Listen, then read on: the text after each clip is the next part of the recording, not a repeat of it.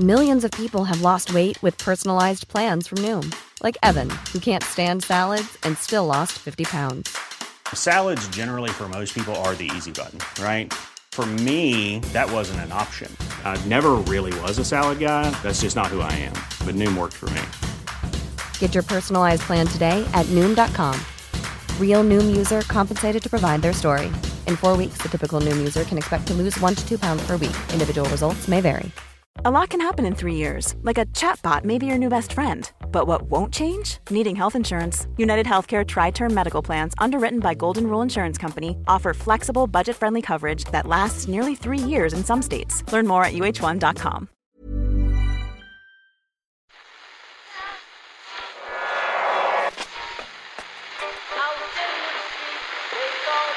What time is that? That's the second time it's gone off. They never go home. They never go home. They never go home. Those those those boys. That's yeah. They have asked for that, really. Yeah, you can laugh. That was the World Cup. I'm a little bit of an idealist, but having said that, I want to be like me. You don't know what you're talking about. What did you know? I managed to stay alive for 63 and a half going to leave it there. I'd say it to your face, and I'll say it to you now. Come down Swanfield and we'll see them, won't we? What you doing down here, you shawny man?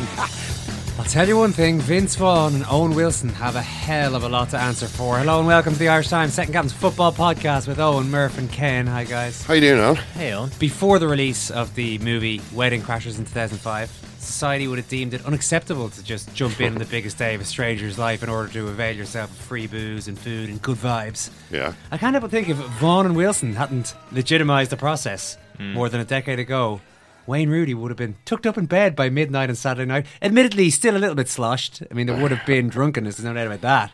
But instead, he celebrates a random couple's nuptials in the England team hotel, wearing his England training kit, trying to play the piano until five in the morning. Damn you, Vince Vaughn, you funny bastard. Oh no. yeah. Um. So That's where my ire is going. Can I know uh, the, the ire of the English media is directed squarely at Wayne Rooney today, but thought I'd take some of the heat off him. Have we heard from the couple getting married? Have they had anything to say about Wayne Rooney? I mean, to be honest, if Wayne Rooney had crashed my wedding, I'd have been pretty happy about it. I mean, it's a pretty good story.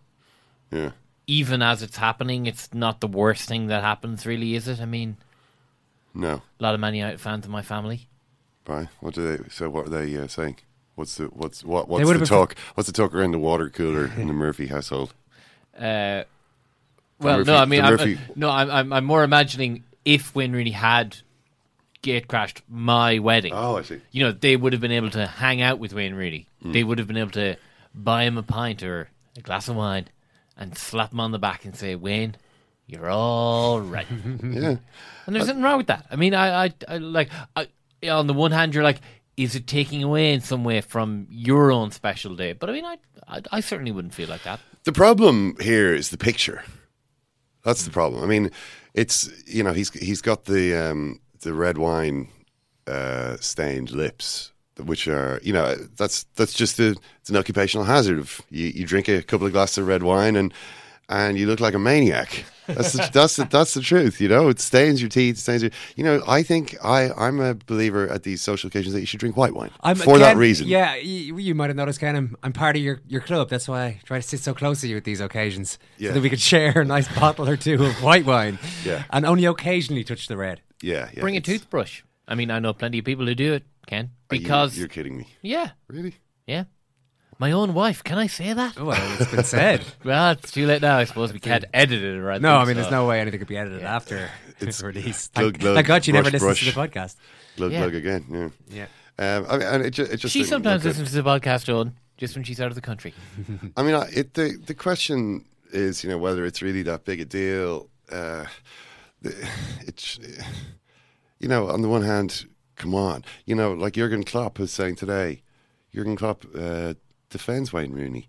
All the legends you admire, they drank like devils and smoked like crazy, and they were still great players. Uh, he does say, of course, uh, nobody really does that anymore. I'm, pre- but he says, I've no idea where Wayne was, but I'm pretty sure it wasn't that serious. Um, yeah, I mean, I, I, I feel a bit sorry for him, but it's, you know, at the same time, he is careless. You know what I mean? We see the it's the location of the event that is most intriguing. It's at the team hotel. It's clearly he was allowed to have a few drinks. There was staff drinking. There were other players. Hmm. So it's it's an odd one. When I first saw the photo, I was like, I cannot believe he's going around in his England kit. and then I realised, oh, he's actually at the team hotel. So clearly he's allowed to just go down and have a few. Yeah, you would have thought at some stage in the evening you'd think maybe I'll throw on a shirt Yeah. or something just to make this look a little bit better for the inevitable photos that are going to end up Yeah. uh, in the Sun newspaper. I, I mean, I must, not, even though I've had quite a few bottles of wine at this point, I must be aware this is going to get out at some stage. So it, it at first I was completely, I thought he was a total idiot. Then when I realised, well, actually he's part, you know, it, it's he's not going around the middle of Manchester or something in his England kit. I, I, I'm going to give him a couple of marks on the credit column for that. But I think overall, pretty stupid. Yeah, I mean, Pretty stupid. But you know, you know how it goes. You've had a few drinks. You don't want to break the spell, even if it's only to run up to your room to throw on a shirt. Yeah. But in the lift, you're thinking, "Oh, I should probably just go to bed you now." don't want to let go of that glow. Yeah. Yeah, That I mean, golden even like the second you walk out of the the circle of people that you're drinking with, That's when the doubt begins. yeah. Do the FA have a leg to stand on though? If if he was allowed, if they were allowed to go drinking, is there a, a set time you have to be finished at? Is there a set amount of drink you're allowed to drink? Well, I think that's um, you know, if you compare it to the Ireland setup, I think that's kind of how the Ireland setup works, in terms of, yeah, okay, you can have a drink, but please don't go too late beyond it. Let's say two o'clock. You know, let's A reasonable time. let's a try and time. let's try and uh, knock it on the, The head. actual licensing laws of the country do state that on a weekend if you're if you're in a place. I mean, you know, Hotel though, Murph Residence Bar. Yeah, I think the licensing laws are often sort of distorted. It's like a warp field around the Irish squad. You know, they can be extended if if the if the squad feels that they should be. Oftentimes, wherever they're, they're drinking, we'll find a way to, to make that happen. I'd like I'd like that to be put into the statute books somewhere. Yeah, there's an exclusion In the case zone. in the case of the Irish football, It's a bit like those Kerry footballers down in Glenbeigh. I always remember that down in Glenbeigh. We did a show down there. There was there was then Un- un- drinking were- after the show. There were unnamed Kerry footballers because Unnamed. they might still be a part of the squad. Unnamed Kerry footballers, and then a policeman came at some point, and the Kerry players were sent outside to send him away. now, listen, thanks, thanks a lot, thanks for your interest, but we're We'll actually certainly fine take here. on board. So you can maybe you take can your maybe concerns on board.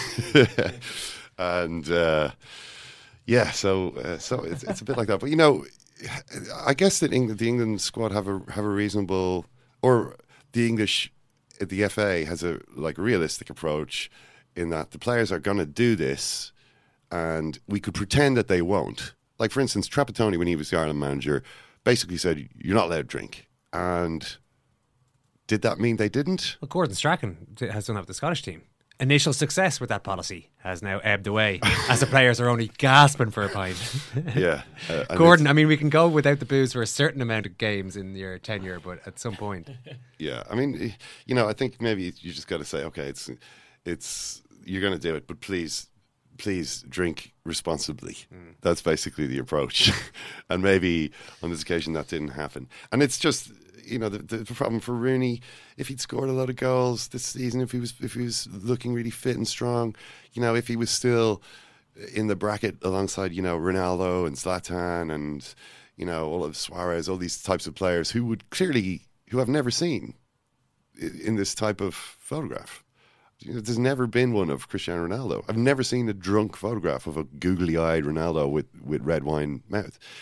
And people kind of will make the connection between, you know, the fact that Rooney does this and the fact that he's not. That's just the reality, you know. we haven't even given you your report on sport backing track yet, Ken. Oh yeah. So carried away were we with that Rooney story? Yeah. Well, we'll talk to John Brewin about that and um, you know what, what the what he thinks the ramifications that are going to be. There was a good, well, there's a piece on it by Barney Ronay uh, in the Guardian. Um, and he he finishes off with, with an interesting couple of points. Actually, he says. In most sports, a performance on the scale of the collective collapse against Iceland would have been the final cut for an aging captain. You know, obviously Rooney's. Maybe people expected him to retire or be retired.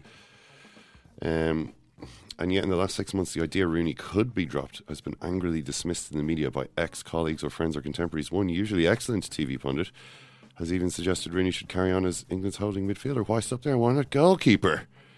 Um, he says, Bernie says, personal loyalties aside, Rooney is a power centre, an industry force in English football. There are commercial and political pressures here. Is Southgate really ready to face them down? Take on, to take on Rooney is to take on the Rooney industrial complex, Big Rooney, with all its associated power and PR structures. There's a toxic aspect to this. Rooney has had seven managers for club and country in the last three and a half years. Four have been sacked. All four made him captain. It's not a great record, you know. In recent times, like the the managers who have really trusted him have, have put all you know have entrusted him with all this responsibility. Their teams have played badly and they have lost their jobs, and you know beyond a certain point, I don't know how much longer it can go on. Yeah, but there are. Come on, Uh, is Wayne Rooney getting blamed for David Moyes' loss of his job? He was actually quite good under David Moyes for a period, anyway. Yeah, he wasn't. He was. He was one of the least bad in that season, which is good. which is better better than being among the worst. Yeah, sure. one of the least bad is good. I think. Uh, but the other story we're going to do uh, later is to talk to Marcela Mora y Araujo about the Argentina situation. It's not just it's in this case it's also substance abuse that's being alleged. Well, alleged in this case, whereas in in England's case it was a player consuming maybe a little bit too much of a perfectly legal, if controlled substance. Um, in Argentina's case, it's the allegation by a journalist that Ezequiel Lavezzi uh, uh, smoked weed after training, which, you know, would be quite irresponsible of Lavezzi, given that uh, he is supposed to be preparing for a game against Colombia, and uh, which they won anyway. Uh, and if he got drug tested, then there could be, you know, a bad situation for him, you know, a ban and so on and so forth. Um, he obviously didn't like this, didn't think it was. He, he insists it's not true. He's, he's now suing the journalist who said it. But the drama was when uh, the Argentinian players came into the press conference after that match, led by Captain Lionel Messi, who took the microphone and informed the assembled press that uh, they weren't going to talk to them anymore. Uh, we're here to let you know we will no longer be communicating with the press, said Lionel Messi. The accusations that were made towards Lavezzi were huge. I don't know if Lionel Messi is a user of marijuana. I'd be guessing not. He sounds as though he's against the whole idea. He says, We regret that it has to be this way, but we have no other choice. We know many of you don't play that game, but we were accused a lot. No respect was being shown. We never said anything, but this accusation against Lavezzi was it. If we don't stop it today, we'll never stop it. We know that you will continue to criticize us. That's fine. However, some got into our personal lives. We wanted to say this in front of everyone and not release a statement. We didn't want to hide from anyone. These past two weeks were filled with personal aggression, not football criticism. You can criticize us for winning or losing, but when you get personal, we will draw the line. Drops mic and walks out. And uh, yeah, it's an interesting situation. It's a pretty cool way of doing it. Yeah. I think I think that is a fair point. It- look, we're out here. We're telling you what the story is. We're not just getting our press officer to hand you out a bland statement. So at least it was that. The other point I noticed when you sent me on this video earlier, Ken, was hardy looking bunch of lads. The Argentinian football. I wouldn't be. I wouldn't be messing with too many of the Argentinian football team. They're a tough group. Tough group. You got your Zabaletas there. Well, one Zabaleta. You got your Mascheranos. I wonder how Again, many one, one single Mascherano. Mascherano. I wonder how many tattoos we're talking about in total. Quite a heavily tattooed group, also. Yes. Oh, come on, Ken, get with it, will you? It's tattoos. Stop talking about tattoos, will you? It's like the obsession of every Irish man above the age of 35. tattoos. Cristiano It's Ronaldo. Cristiano Ronaldo, no tattoos. As noted by Alex Ferguson, he would never deface his body. Fergie said, which I thought was a point well made. You know, when you've got something that beautiful, why uh, scrawl on it? You know, with stuff that you're going to be bored looking at in six months' time. I don't. I don't anyway. uh, This uh, youth outreach program you're on at the is really paying dividends. Yeah, did you? I d we were we were tweeting there yesterday, Ciaran, myself and yourself, about our our uh, office listening, Mhm. and uh, actually had a couple of people point out it was we were listening to OK Computer, just a couple of guys, Couple old guys listening to a seminal '90s album. just a couple of white dudes, Yep. listening to uh, OK Kicking, Computer. kicking back. And Fitter Happier comes on. You say, oh, that must be this must be the most skipped over track in album history. Hmm. And so we tweeted this, and people were getting back loads of responses, including Revolution Number Nine was one. Yep. Um, The most skipped over track. Okay, so it's like an album. You see, again, song that you you listen to all skip. the time. Again, Ken, the young people they don't listen to the albums. Well, this is the thing. So, so one guy was like, "What's an album?" W A T, which I thought was was quite funny. Mm-hmm. But then some other people started saying, huh, "Look at all the guitar bands here. Look at this. Your demographic is Rolling Stones and Beatles fans." I thought, Swan no. Song got a load of mentions as well from uh, What's the Story, Morning Glory. Oh yeah, and yeah. by a band called Oasis, for any of you who. Yeah. Uh, And Shiny there. Happy People. That's a REM number from there. uh, 91 or 92 thereabouts. It Seems like yesterday to me, but. Uh, quarter of a century ago. So, uh, Balotelli, uh, Mario. Uh, he is top of the league in France. What's he up to now, effort wise? Ninety percent, hundred percent. Effort wise, oh, I doubt it. But he is scoring a lot of goals. I think he's. Uh, What he had gone from what ten? He said he'd been at ten at Liverpool and then moved up to sixty or seventy. Yeah, he, he's he's he uh, has got I think seven goals at eight games for Nice, uh, who are top of the league. You know, which is uh, unexpected. You would you would guess over the course of the season they will be reeled in. Paris Saint Germain and Monaco about three points behind them. But Balotelli, um, I suppose he does do some interesting interviews. He's kind of weirdly open in a way about his his ruined career. Although he's not, he's not really that. He's not self-critical. He says, "I'm happy here at Nice. I've settled very quickly in this fantastic place." Blah blah blah blah blah. Uh, I think of playing for City. Winning the Premier League was fantastic and it's unrepeatable.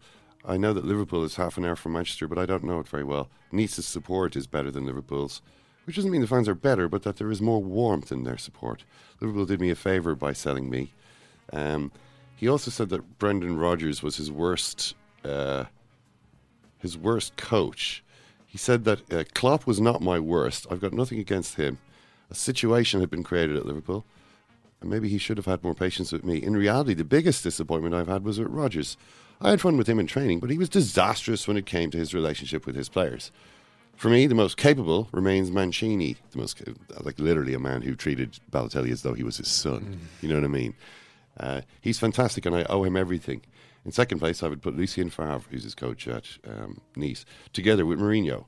Mourinho's great at motivating you. It's just a pity we fell out at a certain point. Um, the interesting thing about this is when Brendan Rodgers was asked, Brendan Rodgers was on Talksport, and he was asked about this. Balotelli says you're his worst ever coach. What do you expect the response to be from a football man who is insulted, He was called out by another football man? And by the way, the other football man is Mario Balotelli, not exactly, you know, Cristiano Ronaldo in terms of like credenti- professional credentials. I'd expect football man number one to launch Such- a broadside. Such a nasty man. yeah, you would expect a, uh, you know, a fulminating uh, diatribe of, you know, how dare Balotelli. In fact, uh, Rodgers said, I guess he's uh, probably spot on there. I thought, what? This is like some kind of Buddhist judo from Brendan Rodgers. He's like, Mario, you know, I agree. I think you're right. Um, he said, I just couldn't really connect with Mario. Uh, he was one where he came in very late in the window for us. We lost Luis. It was gamble taken from a club perspective. We thought he's a big talent. We thought, well, he can come in here and develop. He's got all the tools. In all fairness, I just found it very difficult to connect with Mario. On the field, he tried his best. It certainly wasn't something that worked out as everyone would have liked. When you sit with him in the office, he's actually a good fella, good guy. It's just translating it from there and putting it on the training field. That's something that's been difficult throughout his career. If he could ever just match that intensity with his talent, he would no doubt be one of the best players in the world. I mean, how nice is that? Seriously. No, it's it is. It's very magnanimous. Just like chilled out about it. I, I thought I, I thought that marked a maybe a milestone in personal development for Brendan Rodgers. Really, the, to resist the temptation to just go Mario Balotelli, the you know the man is a clown. He came over. He did. He achieved nothing. He left in disgrace. I don't need to listen to anything from that. He actually, uh, a nice man. I like the fact that it used to be that the training ground form wouldn't translate to the match day situation. Now, a player can be good in the office Oh, He'd be good around the office. He's a good it- man to have around the You office, can't quite yeah. get that even to the training ground, let alone the match day situation. Yeah, lovely man. Lovely man sitting on the couch in the office. Um, the current inhabitant of that office, uh, Jurgen Klopp, is uh, trying to fend off interest in uh, Felipe, Felipe Coutinho, who is ripping it up at the moment. To the extent that, you know, when everybody saw Iniesta's knee buckle a few weeks ago in that game, and Iniesta kind of hyperextended his knee and was carried off the field crying people realize he's not going to last forever. What do you do? And uh, in terms of the form that Coutinho's been showing, you could easily see he would fit in there. And also, there's the fact that Luis Suarez is, thinks he's one of the best players in the world and keeps going back to Melwood to tap him up. Suarez has done that like at least two times now. Ah, great to be back at, at LFC uh, and see some friends, and it's him and Coutinho. You know, you're like, get away, just just get away from him. Uh, my opinion is he fits really well here, says Jurgen Klopp. We all hope and think his future is here at Liverpool. What everybody forgets about Phil is he's still very young. Nobody forgets that about him. He looks like a 12 year old. Mm. At 24, he has a long way to go and a lot of space for improvement. He's now at the age where skills and mixture with experience give him more consistency. Jurgen Klopp is reported to have said. With his teammates around, he's getting better and better. He says um, uh, it, it won't be about money. If there's a club who can pay double what we pay, then I bring the player there. I bring the player there. Who am I to say no? Don't think about your family, kids, grandkids, and all that stuff. But I don't know a lot of clubs around the world who can do this. We have to create an atmosphere in and around the club where nobody wants to leave. At the moment, I'm not worried about anything. Players like being here. Um, he says, I feel this positive atmosphere everywhere. You know, you go around, you say, oh, it's so positive. Even the weather's not that bad, says Jurgen Klopp. Um, so it would be interesting to see how long he can keep that going. I mean, we, we were talking the other day about the top paid uh, teams in the world, the Cleveland Cavaliers being the this oasis of um, mega wealth in Yeah. the desert of Ohio. A great guess by Simon, by the way. I was listening to that. I was The away. Cavs. Yeah. Yeah, yeah, no, he was on top of that, all right. Uh, they pay about twice as much as Liverpool. I think the average wage, wage at Liverpool is three million a year. Average wage for a first team player. It's still pretty good. I mean, they are, I guess, in the t- certainly in the top ten football clubs in the world. But um, you know, Barcelona are kind of one and a half times that in terms of your average wage, and I'm sure he'd be in the above average bra- bracket there. Um, On the subject of money, Yes. Oh, uh, yeah. The ticket prices apparently in the Premier League have started to come down on average, although not because they're actually cutting ticket prices, as because they've capped the away prices, the away ticket prices at thirty pounds. So that in itself is enough to affect a slight change. There was an interesting statistic from Malcolm Clark, who's the chairman of the Football Supporters Federation. He says on the current TV deal, the Premier League could afford to let every single fan in for free for every game and still have as much money as they had under the previous deal, which gives you an idea of the scale of the amount of money they have got. For now, anyway, they've got that money for now. Let's wrap Ken's report on sport.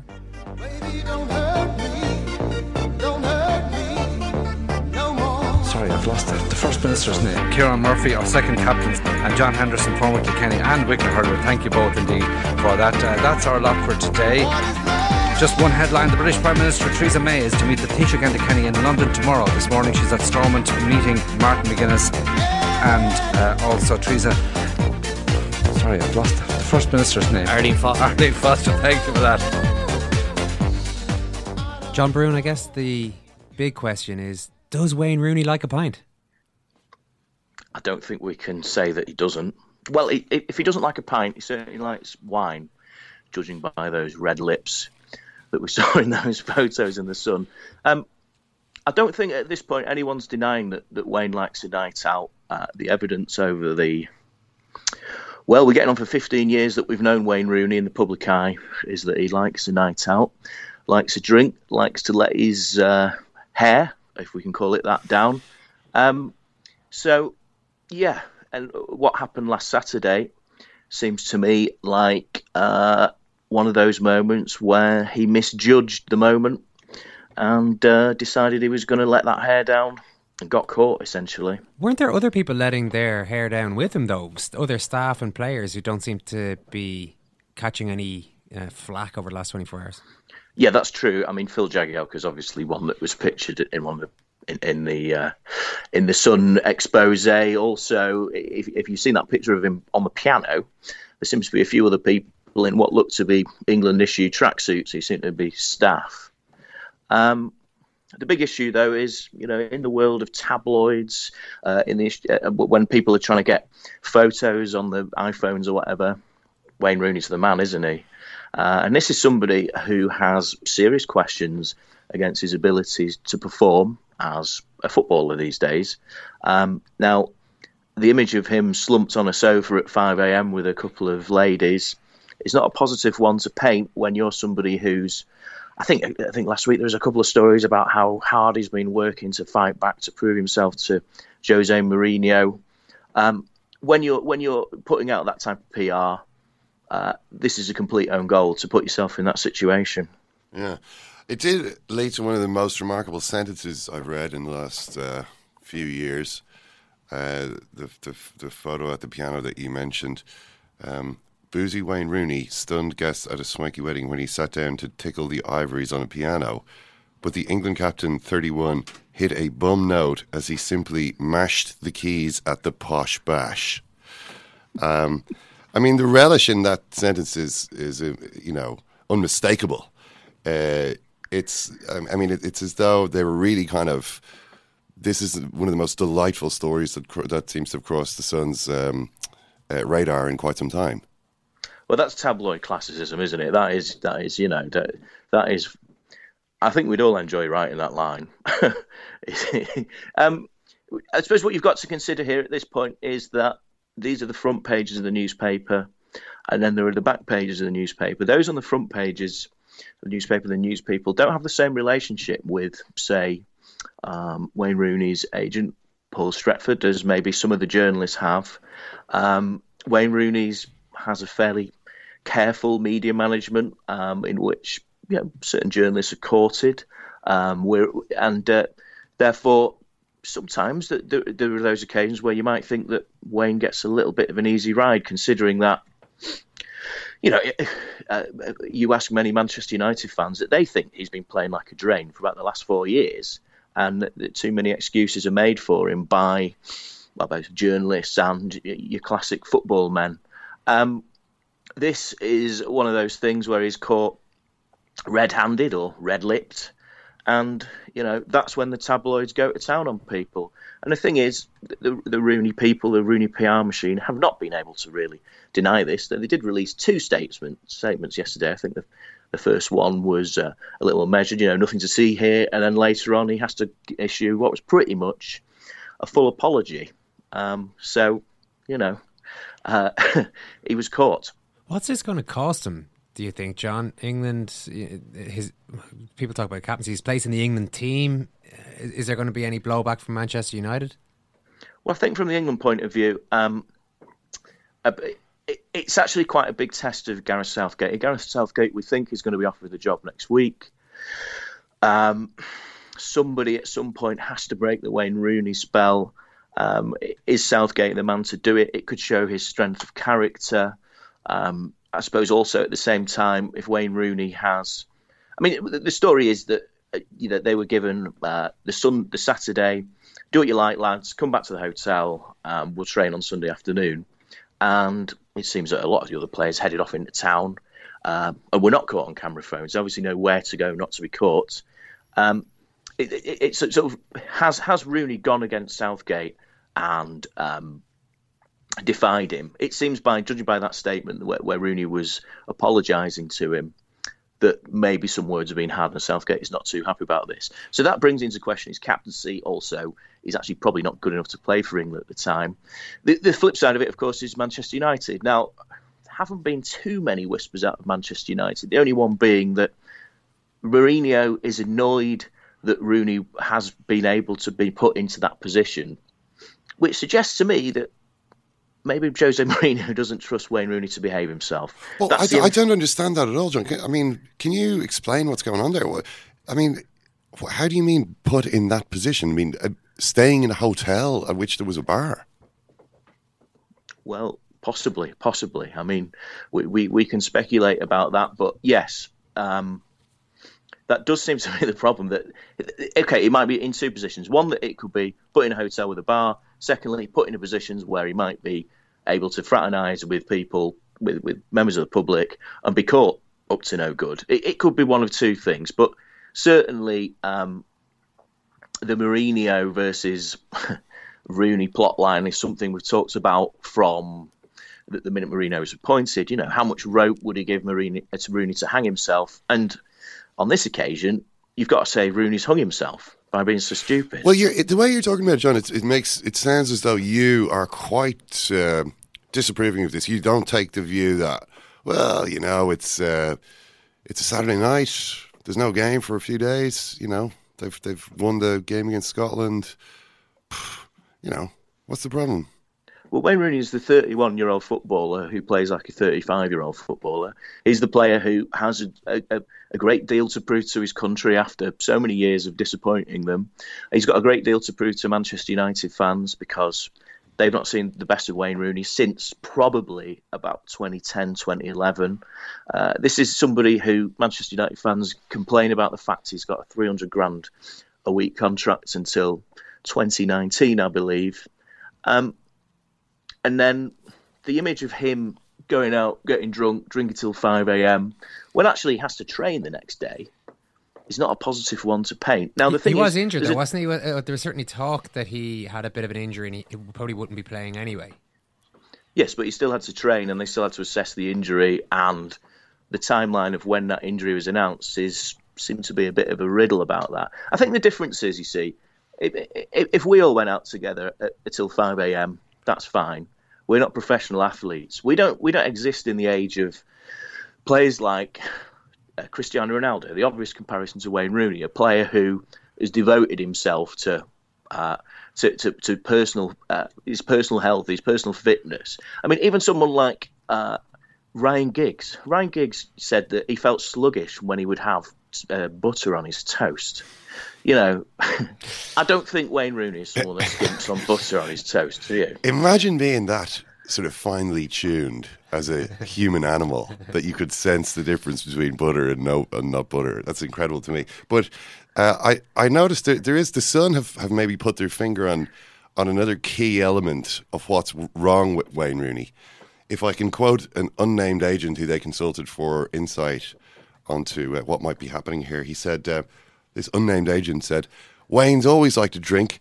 That's the culture and type of Irish origin family he comes from.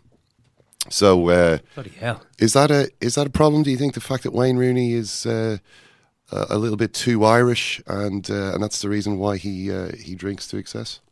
What? So we're blaming the Irish for it, then, are we? Okay. I, I, you don't know any. Right, you don't know any yeah. English people. You don't know any English people who. Uh, I mean, I, I, mean pure blood English people. I don't mean you know Celtic mongrels. You know, gin, ginger bearded, uh, potato faced uh, Irishmen. I'm talking about English pure bloods who drink alcohol. Do you? Well, you, have you've, you've seen England away, Ken. These these fine yeomen, these fine uh, descendants from Agincourt. They like a few. They like a few. You know, well, I mean, you, you, if you're an Englishman, of course you like a pint but you do it on the bloody right occasion. Yeah. And not when your country needs you either. Yeah, absolutely. Fair enough. Uh, just following Tony Barrett's timeline here, he's reporting from Jurgen Klopp's press conference. And Klopp is the man who's come to the defence of Wayne Rooney today. He says, Where are we here now? Klopp on Rooney. He's apologised for having a glass of whatever. I really feel for the players. There's a human being behind the kid. This generation of footballers is the most professional we've ever had. I'm pretty sure what Wayne did was not really serious. That's the life we live under magnifying glass. And in one or two weeks, no one will remember this. Well, I'm sure Wayne Rooney would like that to be the situation, but I don't know if it is. Interesting, though, that Klopp is, who has no connection at all to Wayne Rooney, is rowing in so strongly on his behalf.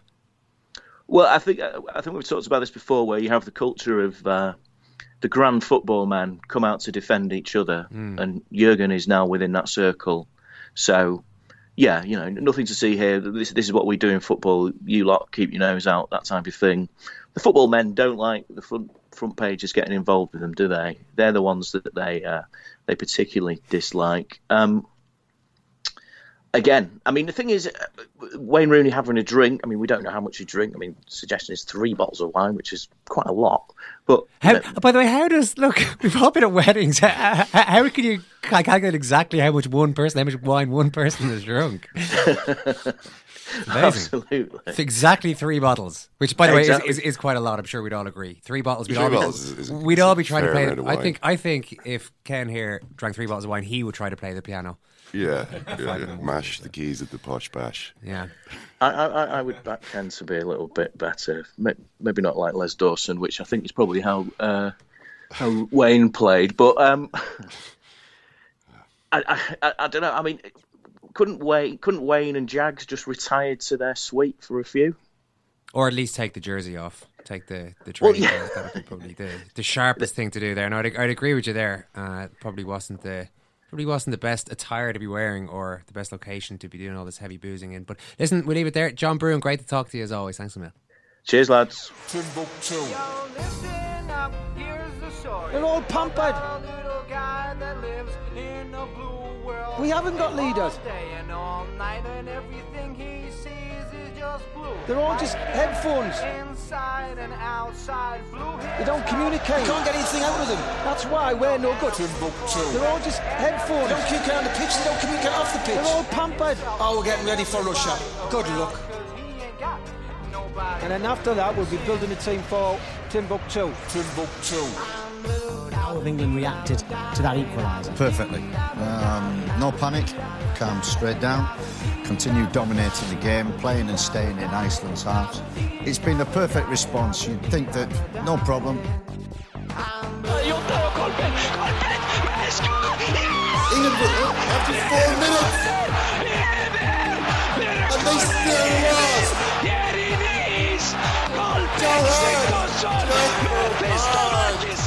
Maggie Thatcher, your guys took a hell of a beating. Maggie Thatcher, your boys took a hell of a beating. The only thing that they have got is the big boy up front, Sigurdsson, who really, Sigthorsson. Oh my oh. word. Oh. Tell us, talk us through that, Steve. I think we know what's happened. Oh, just say, Sigthorsson. you just cannot.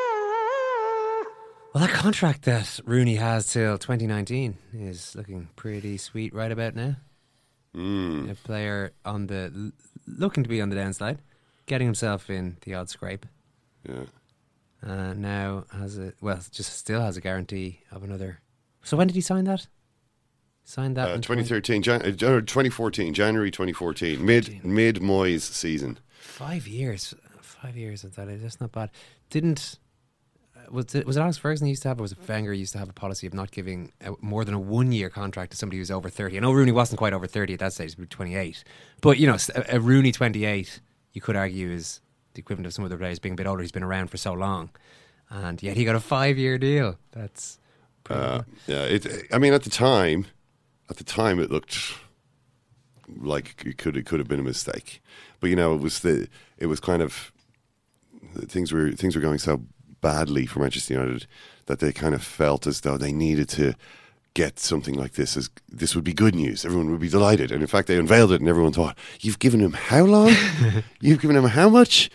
Um, congratulations to um, to Rooney's agent. You'd imagine Rooney might be tempted to take a leaf out of Leo Messi's book by just blanking the media altogether. The Argentinian captain, as you mentioned earlier, Ken, who's flanked by teammates, delivered this speech to the good people of the press this week, accusing them of a lack of respect and explaining why the squad has taken the decision not to speak with them anymore. Marcela Mora y Araujo, what is the problem here between the team and the media? So, well, this came um, just after a, a rather good performance by both Messi and the team. And uh, if you remember, they had they you know they haven't been doing that well, and they just came from a, a terrible defeat in Brazil, where the media lashed out against them um, quite vigorously. Uh, so last week we were seeing a, a kind of um, heightened uh, sense of, of attack and critique of the players, which went way beyond the performance on the pitch on, on a particular match. So uh, this Tuesday they played against Colombia. Messi did really well. It was the Messi that everyone's kind of dreaming of for Argentina. He scored one goal, aided two, and there was a sense of kind of joy and uh, y- you know, um, triumphalism, if you like. But in the context of Argentina's football world generally, where it it, it, it has never been as bleak, as dark, or as bad as it is at the moment, football in Argentina. I think um, rather than suddenly 3 0, everyone loves each other, everyone's happy, and it's all going well, the players stunned the press room with this kind of. They all came out to the, to the press conference, and only Messi spoke, and he said, We're, we're giving our face. We're not, as you all know, and you all know why, we've decided not to speak with you anymore. Now that's kind of cryptic because unless you were there or one of the kind of you know inner circles, you might not know why. And in fact, it seems that they uh, uh, were very angry, in particular with one tweet that a journalist um, sent out claiming that uh, Ezequiel Lavezzi was on the bench rather than in the team because he'd smoked marijuana. Now, there's many ways we could explore all of this. You know, one is to discuss marijuana and football. The other is to kind of home in on this particular journalist and this particular incident. And I think perhaps the most uh, reasonable thing to do at this stage is to just assess the climate in which Argentina's uh, national team is kind of performing at the moment and expected to deliver in a context where there is absolute chaos and mayhem and enmities, and people are everyone from the smallest clubs to the biggest clubs to the presidency of the nation, uh, the sponsors, the advertisers, the football association, the players themselves. Everybody is with a very heightened sense of anger and conflict and confrontation. Mm. And I think this incident is, uh, in, in a way, it's the drop that you know made everything explode. I mean, I confused my metaphors there, but I'm sure you know what I mean. Yeah, um, I mean, we, can get into the reasons why everybody is so, uh, let's say, tense at the moment. But the tweet in particular is by is from a journalist called Gabriel Anello.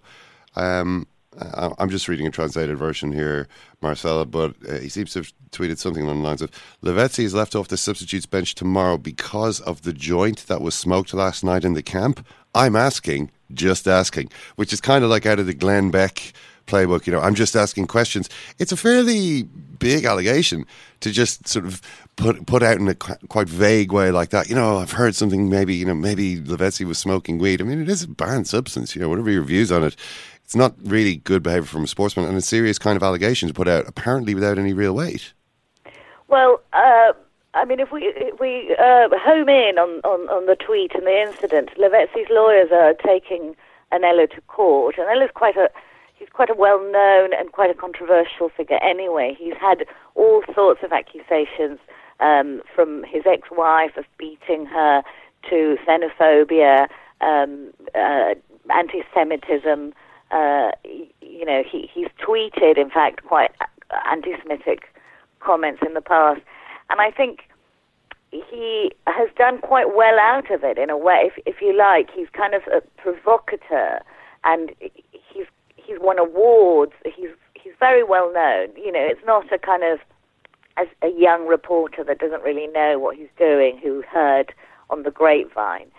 So he obviously made a very conscious decision, and in fact, in some media outlets, he's uh, posted his phone texts showing that he got an actual text coming in from someone saying Lavezzi sneaked out or something. But um, I think, y- you know, I, I think we live in a climate where deliberate provocation is um, actually become quite acceptable suddenly in, in many arenas of life, not just Argentinian football. And he's obviously, uh, you know, playing playing that one out quite um, consciously. I don't think it's, you know, he hasn't been caught out. I think he knows exactly what he's doing. So his Lavezzi's lawyers are going to take him to court, and he's already been on TV this morning saying, uh, "Great, I can't wait because I've got loads more to say in court." So, it, it, you know, the thing is, why would one reporter pick a war with one player? Why would um, anyone kind of pay heed to this of course, it's a it's a slightly serious accusation, but it's not. You know, it's not the the, the worst thing you can imagine in the world someone doing. Um, and therefore, I mean, I suppose the players are, are, are rounding in protection of, of Lavezzi because they don't want to be exposed in that same way on the on those level, you know, that that level of detail of, of private behaviour um, shouldn't be fair cop. I guess that's their message. Look, we're we're standing united against you people, the the, the evil press.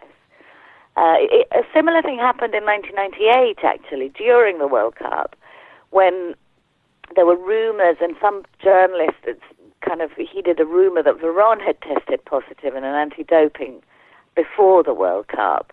But among, uh, again, you know, the, the climate was absolutely horrendous. There were punch-ups and uh, personal insults between players and press. And then one day, Simeone, who was the captain at the time, just they all came out to a press conference and said, "We're not speaking with you anymore until the World Cup is over." This kind of silencio stampa, apparently, is what the Italians call it because they're very used to it. um, it lasted for, for for for a long time. You know, actually, well after the World Cup, it was uh, declared kind of uh, I wouldn't say war, but a very open conflict. There was no, um, you know, no no niceties at all between the press and the players. And I think, I mean, I think in a way, I, I, it's not a bad decision on behalf of, of the players. Actually, uh, it's it's extreme and perhaps it's it's silly because it won't have any kind of real impact or effect on their performance, but it, it might work for for bonding the group. And I think it's quite a good way of saying, look, we, you've you've stepped too far. Of course, it's one journalist that stepped too far in this instance, but actually in Argentina there is a lot of, um, you, you know, in fact, sorry, just to rewind, last week after the Brazil result, there was one journalist who went absolutely crazy live on TV, screaming at them, This is my job, you're making me lose money. If you don't go to the World Cup, I will lose money, and insulting them. And I think it's a kind of it's just a weird thing that we've descended into where the role of the media has become so enmeshed in the kind of nitty gritty and the you know the the gossip and the nastiness. And uh, we have an expression in Argentina about journalists which is enveloped. And you just say who are you enveloped by? Which means what which kind of whose interests are you representing? Because you get extra pay for it. And I think this is part of in, in all the darkness and the and the kind of messiness in which Argentine football operates, this is one of the many details that's coming to light. That that the journalists are completely embedded, if you like, in the personal uh, fights and the personal conflicts, and so it, it, it's it's kind of very nasty. It's got very nasty. There's no there's no funny side to it, if you see what I mean. Yeah, no, I do, and I could imagine that Leo Messi doesn't see the funny side of it. He was retired last we heard, and then unretired, comes back in, has over the years had a funny relationship at times with Argentinian fans and media, but certainly has, as you say, was playing good football the other night, and they they need him badly. And over the years, he has he's generally delivered. But is there a danger that he his popularity will be affected by the fact that he has come in now and has had to be the face of this uh, operation, this sort of mass statement to the media that we're not talking to you guys anymore? I don't think the popularity of the players will be adversely affected by this. I mean, I may be wrong, but I think, you know, this is very much between the press and the players, and I don't think the press is in any way representative of the people at this point. Um, so, you know, I think a lot of the actual uh, uh, fans who probably don't even know half of this or may have followed a little bit uh, will just be delighted with the result. If I'm honest, you know, I, I, I suspect I may I may be wrong. I think you're right about Messi being kind of dragged into all this slightly against his will, seemingly, because when he announced his retirement in June, I got the sense that he'd really had enough. You know, that this was somebody who who just was not enjoying any of this at all, and he just it looked like a, a, a you know an Im- impulsive thing to say on the heat of the moment. I've had enough. I don't want any more. I quit. but actually, I suspect he, you know, he he's had such a positive experience of football with Barcelona, um, not not just in terms of, of the result and the on the pitch performance, but just generally. I think he, you know, it's given him a nice life, and he's a ha- he seems a happy man, a contented man. He's not uh, one of those kind of talented, turmoiled, uh, you know, damaged genius types. He's he, he's just a regular guy who seems to be fairly content with with tranquility. I mean, I've often said, unlike Maradona, Messi seems to thrive on cooperation and harmony. So, um, you know, Maradona needed conflict and uh, adversity to truly shine. Messi doesn't seem to have anger as a as a motivation that much. So I think, in a sense, in in the height of Argentina's football turmoils in June, just as the uh, Football Association, the AFA offices were being raided, there were judges involved, FIFA intervened, there was this massive kind of explosion and a void of power. He said, I quit. And he had already been kind of complaining about problems with flights and bookings and things online, you know, in social media, which is very unlike him. So I, I don't see how, with hardly any games between June and now, and not much happening, very much could have changed in, in his uh, feelings about all this. I think Bauza was appointed uh, manager, and the first thing he did before he uh, he gave any press conferences or met any players or did anything was fly to Barcelona to try and recover Messi. There was so much riding on Messi's presence or absence from the international squad, particularly at a time when practically all the major contact contracts the Football Association has are being reviewed, you know, from sponsors to television to everything. So Argentina, with or without Messi, is a completely different product to kind of try and sell and negotiate.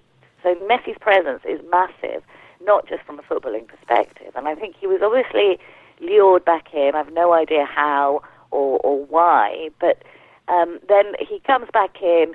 They have this terrible experience in Brazil and they have the media again completely berserk, saying, "You stupid boys, my income depends on you," and screaming at them. And then this incident, which seems to, as I say, be the the the, the one thing that they just couldn't tolerate anymore. I suspect in different circumstances, the single tweet might just lead to a private court case and be done with. But because it's not just that tweet, it's become this kind of excuse, if you like, for the players to unite and gather round and go, look, uh, you know, there are limits. We have boundaries. Yeah, absolutely. It seems like a, a, hell of a mess, to be honest with you. Marcela, great to talk to you as always. Thanks a million. Thank you very much. Sounds like life with Argentina isn't exactly a bed of roses for Messi. No. He might not be too happy. It was very uh, brilliantly explained by Marcela there that it's not like he's a guy, guy who wants conflict necessarily in the way that Maradona maybe would have been able to feed off issues that he had with management or with the people in power or with uh, any perceived slights coming from anywhere. I don't think Messi really wants to be going through that sort of nonsense at this stage of his career. No. But he can hardly say, no, lads, I'm not going to actually read out the statement. Somebody else, you do it, Mascherano. And he's kind of cracking the whip as well, to an extent. Um, he's obviously the most important person in Argentine football. Um, and if he's going to lead them in this way, I mean, you can imagine what the what the aim of what the players are trying to do is to turn the other journalists against the one who's caused the, who's let's say provided the spark. You know, it's not as though he's the only one. I mean, I did.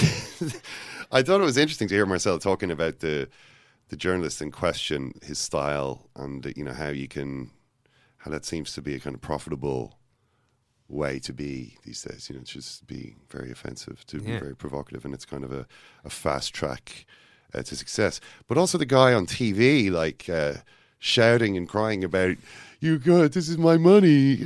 I'm, I'm amazed that plays well. To be honest, I've never, uh, I've never thought that you know if we were to sit here complaining about an Irish defeat or whatever, moaning that this is costing us money. Think Paris, think France. Yeah. Uh, uh, 2009. I was going to make so much money from this, this World Cup. and, we yeah, could have gone cost over it. there. Could have been, who knows? But we were all going to get paid. Yeah. Don't know how much sympathy the listener would I don't know if that listeners would like that, but maybe I got that wrong. Maybe that's what people want to hear. Who's cost you the most money in the last five or six years? Well, you know, Henri, obviously. That Rugby But World Cup I- but quarter-final last year, I can tell you. I, I do look at that though and wonder where's my goalkeeper. Yeah. You know, I did. Uh, I did think where's my where's my I goalkeeper. wouldn't even mention the that handball. happened. Hit it. I've got a call here that says you're the most boring, predictable, condescending interviewer around. Go back to lecturing. You have the charisma of a sick bag. Oh, That's just it. I just mentioned not you, no me. Okay, ain't nobody fucking with my click, click, click, click, click. Ain't nobody fresher than my mom. We don't normally broadcast all the, the stuff that comes from scum around the country. Kevin McGlynn, congratulations, you are a scumbag officially. A couple of weeks ago, Kevin dreamt that I bumped into Stilian Petrov. Sorry, he dreamt that he dreamt, bumped into Stilian Petrov, not Mm-hmm. oh, yeah. I was delighted to see him and approached him to congratulate him on his recovery and subsequent return to football, only for him to scoff, tut at me, and walk away without a word. Needless to say, I was very upset as Stan always comes across as one of the good guys. Later on in the dream, I was in a music store purchasing some socks. That part didn't make sense. I noticed that the second Captain's Gang were preparing to do their latest podcast in the very music store I was in. I approached Murph and told him of my deeply upsetting run in with Stilian. He shared my story in the podcast with Ken and Eoin, joining in on the criticism of Petrov and his rude behaviour. Later, I woke up to the realisation that this meeting with Stilian was a dream. At this point, I was still unsure of whether the music store meeting was real or not. I was deeply concerned that I had wrongly sullied the good name of Stilian Petrov to the world. Thankfully, this was not the case. Stilian's and second captain's reputation lives on untarnished. P.S. I wonder if Christopher Nolan is making Inception 2, because I've got some ideas. Thank you very much, Kevin. Um, you can confirm that you were never contacted by Kevin, or if we never met this man. No. Every all of this was a dream. No, no, no. But at the same time, I would have I withhold the right to be offended if Dream Me had done something. You know, I wasn't sure how that was going to finish. I mean, if if if it had turned out that Dream Me had scoffed at his suggestion that Stilian Petrov had had screwed him over in some way, Yeah. then I would I would not like our scumbag. Mhm. I, I I've forgotten his name. Kevin. Kevin, yeah. Now, don't worry, Dream You came across just fine. Well, in that case, fair enough, Kevin. Fair enough. Thanks, Ciaran. Thanks, Eoin. Thanks, Ken. Thanks, Thank Ken. you, Eoin. Thank you, Ciaran. Thanks for listening to this show. The latest podcast features Ireland versus New Zealand Part 2. We look ahead to that one with Shane Hall.